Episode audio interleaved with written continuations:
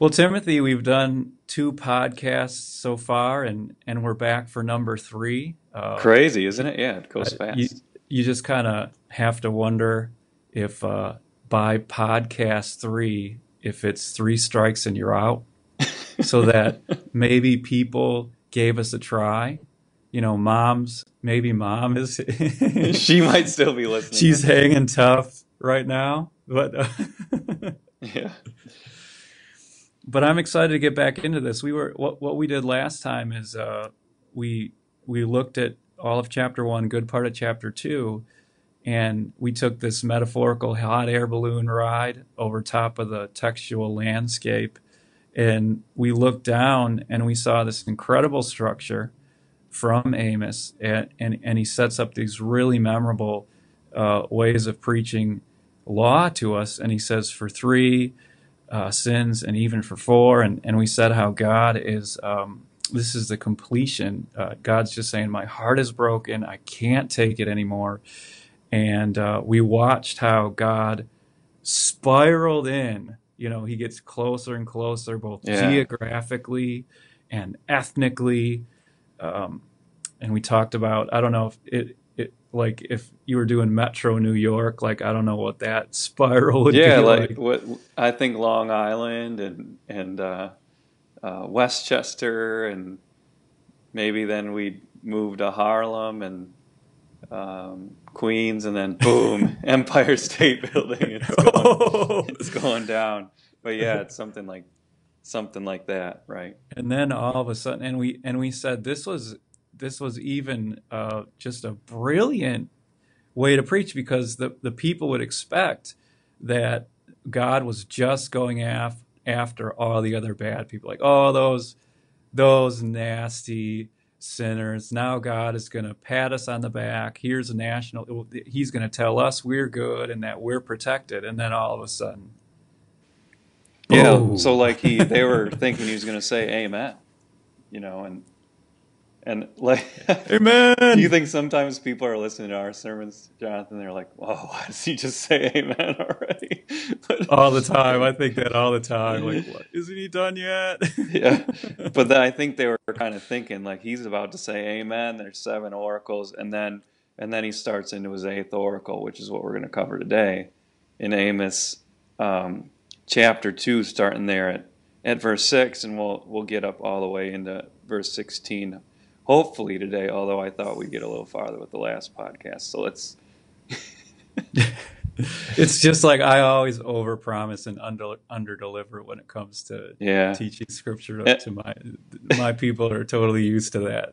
Every human being, yeah, we always overpromise and under only the Lord um, keeps his promises fully um, with this. So I thought since we saw the the oracles of woe last time, and we kind of looked at some of the phraseology like um, for three sins of Israel and even four I will not relent, we could actually just start to point out some of the differences in this eighth oracle, which are significant really, really significant. So, like, here's one of them. One of them is uh, for the other nations. Um, Amos only points out one past sin. So, like one we really highlighted in the last episode is the women who were ri- ripped open, the pregnant women of of Gilead, um, and Amos says that's really bad, and the Lord's angry about that. It's a one it's a one time deal. It happened and it happened in the past. But here what amos points out is uh, it's it's participio so that's that's a little so it's ongoing like it's an ongoing thing like yeah. we're really grammar dorks here you realize that right we went to school for like nobody, years. Yeah. Nobody knows what a nobody remembers what a gerund is, but it's it's this ongoing. Uh, this is happening still today. It's not just something that you guys did. Like you're still doing this stuff. Yeah, and and and it's not just one thing.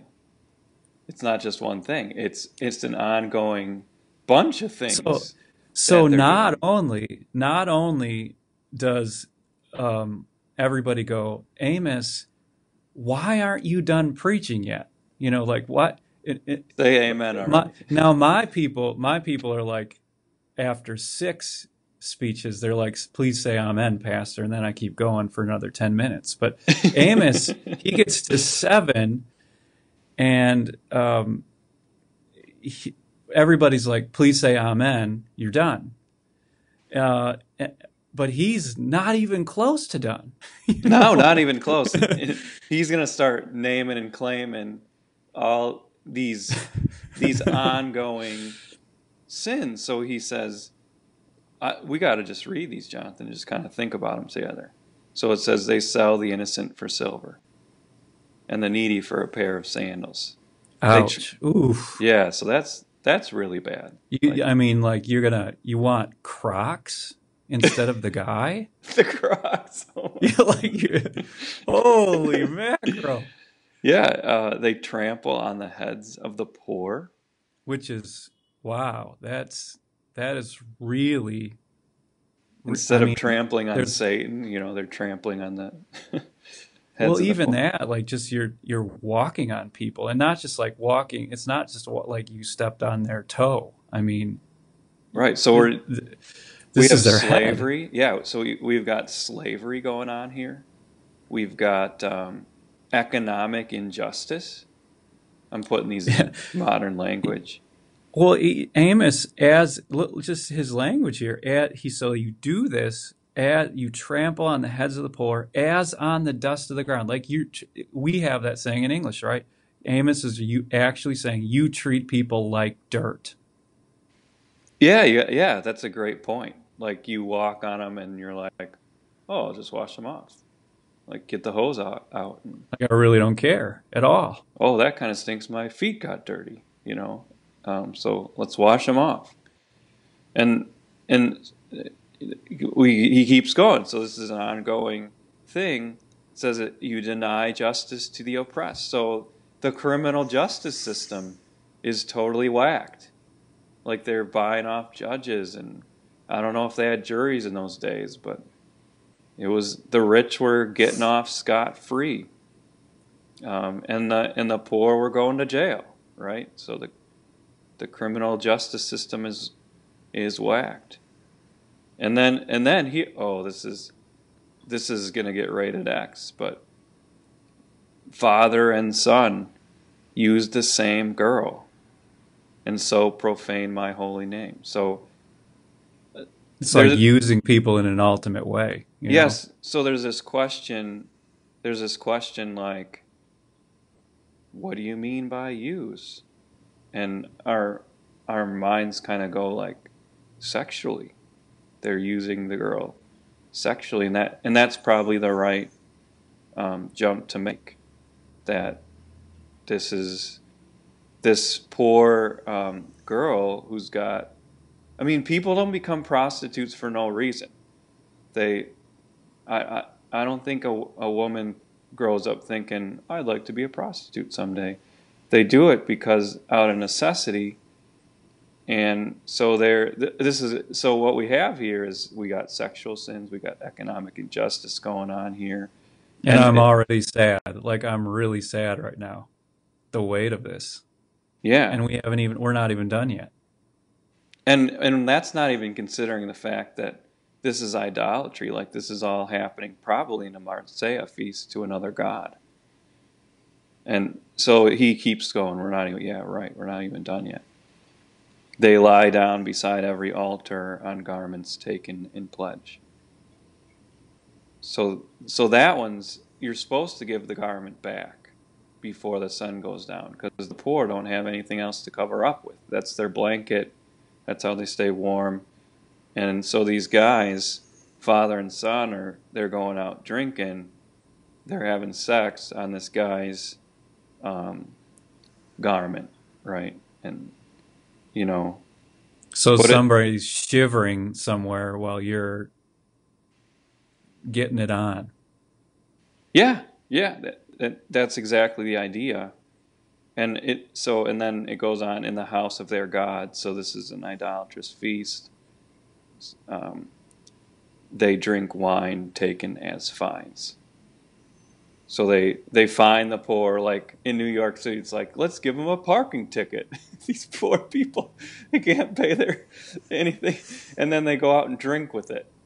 You know. Um, so I'm not saying that's what De Blasio So does. you're I you. doubt it, but So these people, these people are just, uh,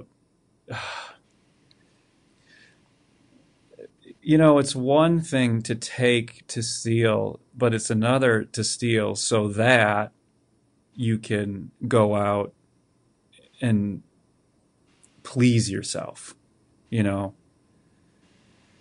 yeah. uh, Does it, I mean, I don't even want to think about this anymore.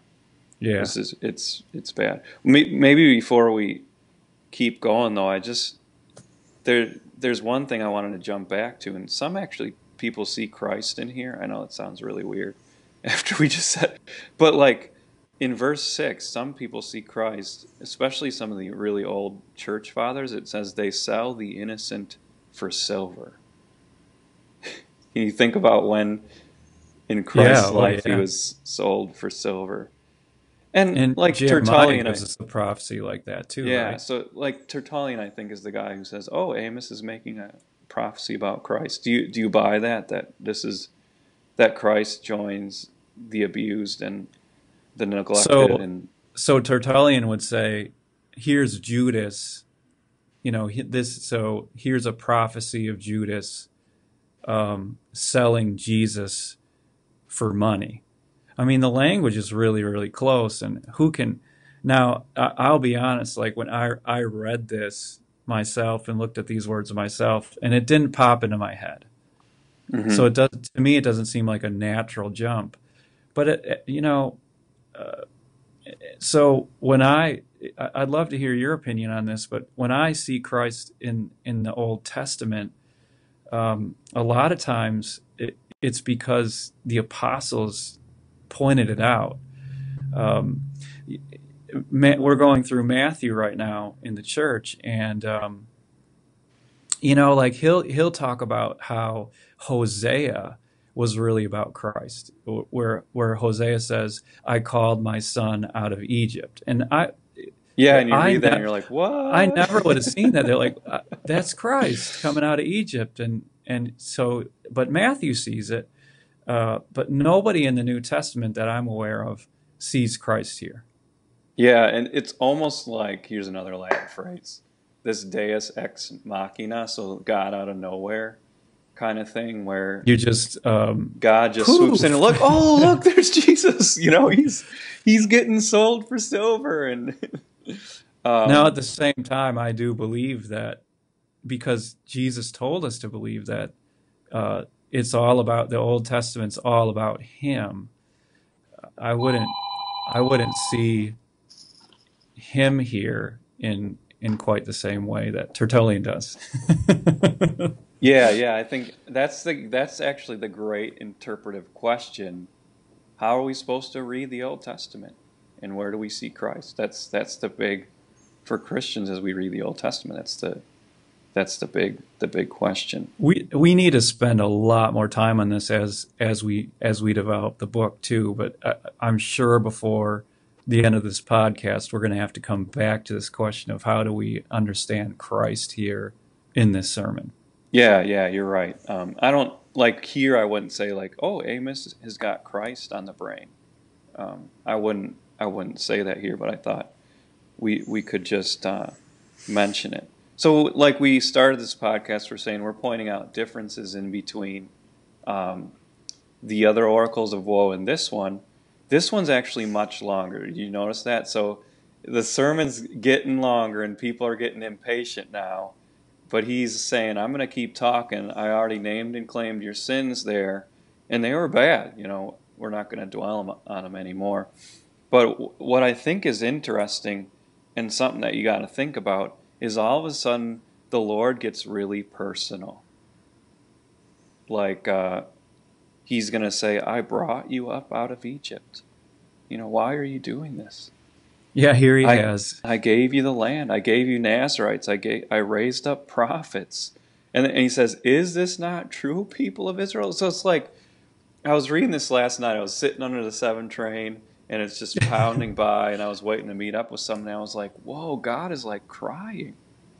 It's it like to put this in grammatical terms, he moves from the third person where he's saying uh, with Ammon and Edom and but when he gets to Israel, like he, he They did this. They did that. Yeah, they did it. know, now, now it's you, you. you, you. So it's the second person. Like God is crying because he's in this personal relationship with you, with them, and he's saying, You people, I loved you so much. I took you out of slavery, and then now you're putting people back into slavery? Like, what is what isn't this true, Israel? Like this is a very personal loving God and he like he risks himself by putting himself into these relationships and then we hurt him. Yeah, look, uh, this language here is incredible. He he goes back over uh, so many of his great works, like I love you guys. I have loved. I destroyed the Amorites, uh, though they were as tall as cedars and as strong as oaks. Like you guys never would have done this by yourselves. Oh, he You loves know, him so much. You Yeah. never, you you guys never would. But I I defended you when people wanted to take you out. Um, he's and he look. He says, "Look, I did it completely. I destroyed their fruit above and their roots below. Like, and I I just took out like I, I didn't leave any of your enemies. yeah. no, there's like no power left. No fruit above, no roots below. Like I." I, I went I went ahead into the ground and like yanked the trunk out of the ground. You know, This is this is how much I love you and this is how you pay me back? Uh, yeah, this spurned this spurned grace, this spurned love. You know, I, I don't know if you feel this, but sometimes I feel this like as a pastor, like one of my highest values is loyalty and like I'll I will do anything for you. Like I will do I seriously as a pastor, I will do anything for you and it drives my wife crazy. Like you do all this stuff for other people and you know and you got to be home more and all this other stuff and that's a that's my marriage counseling anyway, but I'll, we'll talk about that later. Yeah. But, like, I will do anything for you and and then when but then people can just walk away and I just I go home and like I sit on the floor and I'm like almost crying. Like I think that's how God feels like he will do anything for you. He will even go to the cross for you. He will and and then people are like, "Oh, who cares?" and they just walk away. Yeah. I mean, that is that is the most painful thing in a personal relationship, and I, I've uh, I've told my church this and I, when I when I preached on Philemon. I was almost I was in tears a little bit just telling people, like my experience. Uh, I can God experiences this on on a whole nother level, but my experience in the church is that, uh, man, I've been hurt a lot you just pour yourself out and people just walk away and sometimes they don't even just walk away they punch you before they do yeah, I mean it's not funny. I yeah, but I uh, maybe I I think other people know exactly how that feels. Like you pour, you pour, you pour into this, and then you you just people just spit on it. And so God, He's like getting super super personal here, and I think one of the ways He does that is actually when He when He names the punishment for Israel in verse thirteen there when He says, "Now then, I will crush you." as a cart crushes when loaded with grain. So this is a this is a different punishment altogether. Like before with all the other nations, God just says, I'm burning you up. I'm sending fire, I'm sending fire, I'm sending fire, I'm sending fire. And he does that seven times. And but then here when he's talking with Israel and he's getting super personal, he actually changes the punishment and he says, Now then I will crush you as a cart crushes with loaded with grain. And do you does that strike you as like what do we take away from that? it's such an interesting uh, metaphor there Yeah, I, yeah, and I like so what we're supposed to picture is that there's God is this um, cart that's loaded down, like it's heavy, it's heavy, and it's So- going to be bad for the people underneath the wheels. Like So he's been hurt. Like his heart is yeah, heavy. so like it, this cart is loaded down, it's creaking and it's wailing and and it's it's like splintering and it's like whoa, this is really a heavy thing for me. And look, I don't want to crush you. Um, But it just comes it comes out from him. Yeah, like I, but I have to. I can't let you treat people like this. And um, so, like God it's- is the crushing cart. Like that's God is the crushing cart. It's there's so much law and gospel in that whole thing. I think like the bearer The of break the sins. breaking of God's heart. Yeah. Like I can't when I hear that the crushing card, I, it makes me think about right or wrong. I think like who he's bearing the sins, you know, and he's he's crushed by them, and I just And have even- to think about his cross, and ultimately, Yeah. he just gets crushed um, by all the sins of everybody, and what, it, what when you hear about this crushing cart, what do you what what does that make you think? you know, two things. One, uh, you have, first of all, God talks about this crushing cart right after he says, You guys told me to be quiet. You know, uh, you told my prophets not to talk about this stuff anymore. You don't want to hear about law. You don't want to hear. You just you sh- you shut them up, and now I have no. I, I can't leak this out anywhere except through this crushing cart.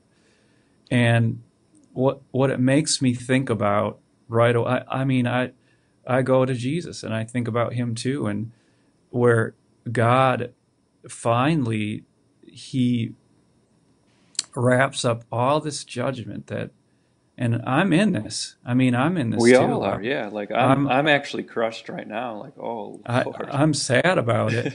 I'm really sad about it because I can see my sin here and how I've hurt people.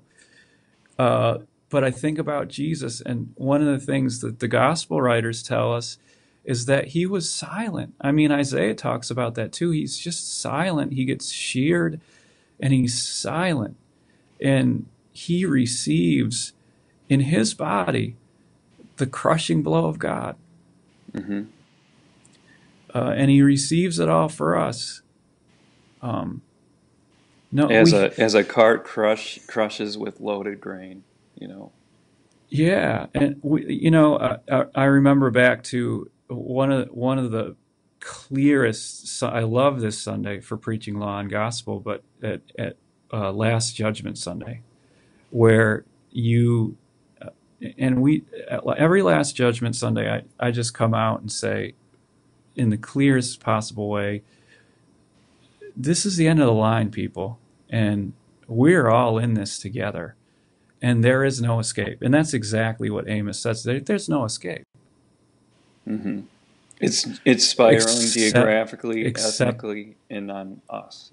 It's we. There's a worldwide cosmic God here, uh, who is coming to uh, for us for what we deserve, and there's only one place on the entire earth where it's going to be safe. Yeah. and that's and that's hiding underneath the cross of Jesus Christ. Yeah. So, like, in a related issue to this is like people might read this section and be like saying, "Whoa, um, God's pretty nasty God. He's he's sending fire, and it's going to be this cosmic fire that's gobbling up fortresses and of all these nations, and even Jerusalem. It says Jerusalem's going down. Um, that's what it says in the in the last, you know, uh, chapter, and then all of a sudden we've got this crushing cart God. How do we defend God's justice? Like He's coming. You, want my snappy? You don't want my snappy? Yeah, thing? like what's your snappy one? Then what's your unsnappy one? We don't have to. Why do we have to? Yeah, God is God, right? It's it's coming. And uh, you know, everybody, everybody. This is what people love to do. They sit in their theological com, com and I've said this, said this before, but people sit in their comfortable ivory tower and they say, "Oh, I don't deserve this. I don't deserve that." And okay, you can say that as much as you want to. Go ahead, uh, go on and on about it. But at the end of the day, you're not God. you know? you, Yeah. you don't get to make those kind of choices. I like I. th- This sounds bad, but I don't feel like I have to defend God. He's God. He's the line, yeah. says- Like I think I think Spurgeon's he was the one that says we don't try to defend the lion, we just let the lion out. I'm not. I'm not going to sit here and say like people. People say, "Oh, God is so not fair for for being angry," and I, I'm like, "What do you What do you mean God's not fair? What do you mean He's not fair? You, you think He shouldn't be angry for the for the rape and the pillaging and and if you sit there and you say I'm a good person, like really, like you, uh, what? Do you Yeah. see yourself? Okay, but what's the unsnappy answer? Because there might be somebody listening like, okay, I get that. I get that. God is going to be God. But, like, what if you were going to say something unsnappy about it? Because, like, here's what I would say react to this. Um, one commentator said this being opposed to God's judgment is also being opposed to God's compassion for the downtrodden and the, and the abused. So, like, if you're going to say, God, you shouldn't send down fire, God, you shouldn't come with as a crushing cart, then you're also saying it's okay that pregnant women are being ripped open. It, it's it's fine with me. God shouldn't get involved, and uh, it's fine that people get sold into sexual slavery. You know, He shouldn't be upset. He shouldn't be upset about it. He should just, you know, it's not a big deal. Yeah, and so like being opposed to God's justice, you have to actually also um, be in favor of w- any kind of injustice happening in this world currently. Yeah, that's right. That's right. If you say, well, God shouldn't deal with me in this way or that person over there, um, then he shouldn't deal with any of it. He should just be hands off and, Yeah. you know. And be like, You know. okay, you you guys do whatever you want to each other. But what God has done in Christ is he's taken care of both. He has given us divine cosmic justice for, for everything, uh, but also mercy. Mercy, mercy, mercy. So God is able to be both the one who justifies um, and, you know, to quote Paul a little bit. Yeah, yeah. I um, was just gonna say you're ch- you're you're channeling Romans. I'm now. channeling Paul here now. Yeah, yeah, that's right. So I think we we should leave it there. There's, excuse me. There's so much more I think that we can share on this book of Amos. We're just getting started, aren't we? yeah, we're just So- getting rolling. We're just getting So rolling. we'll get into chapter three next time, and oh man, we got some powerful um, questions coming up here, and one in particular, just to kind of whet people's appetite, is: Does God cause disaster? Does God is God the one that causes um, suffering in the world? And I think we're going to have a lot to say. um, Ooh. yeah, yeah, here we go. So thanks for joining us. Please join us here next time.